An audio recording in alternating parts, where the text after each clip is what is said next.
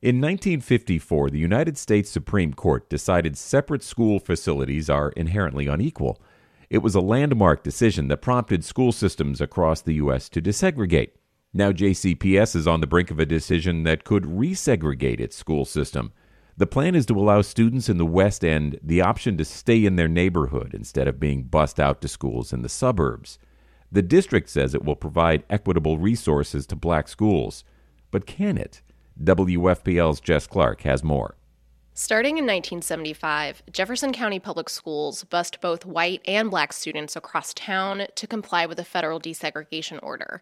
But in 1984, amid declining enrollment, the district decided in order to stop white parents from leaving JCPS, it needed to try something different.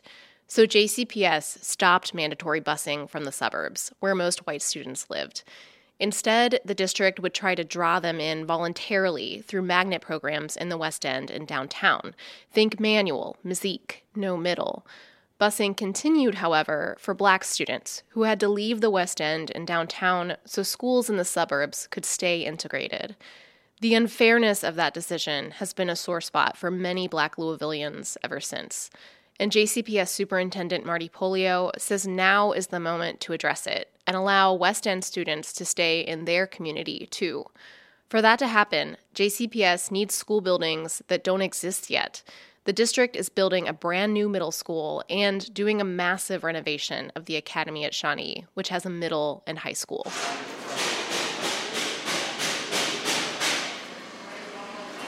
Pollio was there at Shawnee one day this fall in a suit and a hard hat, touring the $40 million renovation underway. I believe over the next decade, 10 years from now, Shawnee will be a thriving school with a thousand students in here, great programming, 100% transition readiness, kids going to college, and really being a vibrant part of this community. But a lot of people have their doubts that Pollio can deliver on his promises. Everybody is skeptical. That's West Louisville mom Carla Robinson. I met her on her porch one afternoon this fall. Carla, who's black, loves the idea of being able to send her kids to middle and high school in the neighborhood. But like she said, she's skeptical. She doesn't think JCPS would take care of schools full of majority black and low income students. Because history has told us they're not going to get the same resources. They're not going to get all the same um, knowledge base from teachers. They're not going to get all the same um, experiences of the same kids um, that attend these other schools. And um, that's unfair. History and research show that segregated schools do not get what they need from school districts, and that has an impact on kids. Take it from UCLA professor Gary Orfield, who studied segregation for decades. Orfield is worried about what this plan could mean for JCPS down the line. It's tragic to make a change like this in a city that has not had these kinds of schools uh, for a long time and when you can go any direction you want, go to Detroit, go to Chicago, go to any place that has a lot of segregated schools that are segregated by race and poverty. And sometimes they'll have nice new school buildings, but they'll have disastrous results.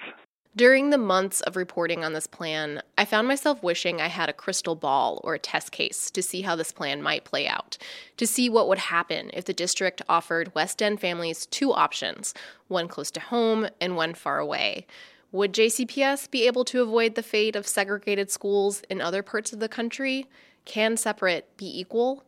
And then I realized we have the perfect test case right here in Jefferson County's elementary schools.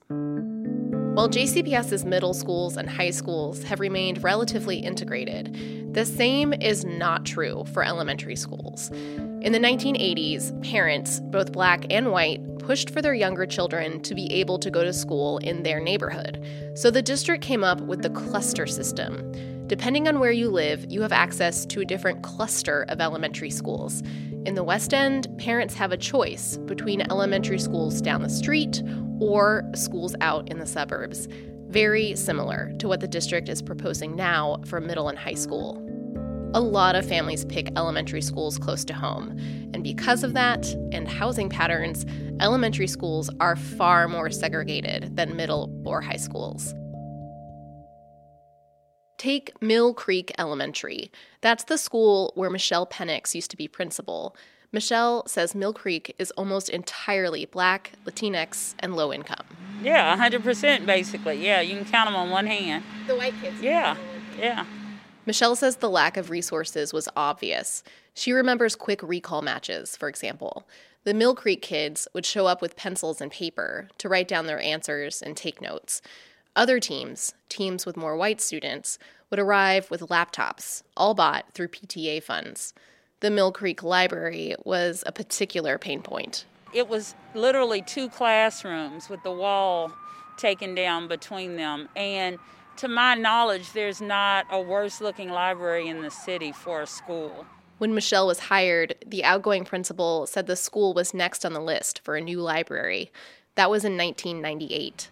And when I left in 2020, there was still no plans for a library to be built. Carla Robinson sees similar trends at Maupin Elementary, where two of her kids go to school. Maupin is the most segregated school in the district. It's 90% low income and 95% black and Latinx. Most of the teachers are new, they have less education, Analysis by WFPL News shows the more black and Latinx students a school has, the less likely teachers are to hold master's degrees. Maupin and the district's other most segregated elementary schools also have the worst teacher turnover. Meanwhile, schools with whiter and wealthier students attract and retain more highly trained and experienced staff. The impacts of segregation also play out in the testing data. The more segregated an elementary school is, the worse black and low income students do on state tests. At Maupin, less than 5% of low income students are on grade level for math. Then we looked at low income kids at St. Matthews Elementary, which is integrated and takes kids from the same zip code as Maupin. At St. Matthews, 41% of low income kids are on grade level. Carla worries about these same trends playing out in middle and high schools under the new student assignment proposal. If we all are at our neighborhood schools, if we still have, you know, of 30 teachers, only two of them that has master's degrees, we're still going to have the same outcomes. So what are you going to put in place to give us different outcomes? We'll put that question to JCPS Superintendent Marty Pollio tomorrow. I'm Jess Clark in Louisville.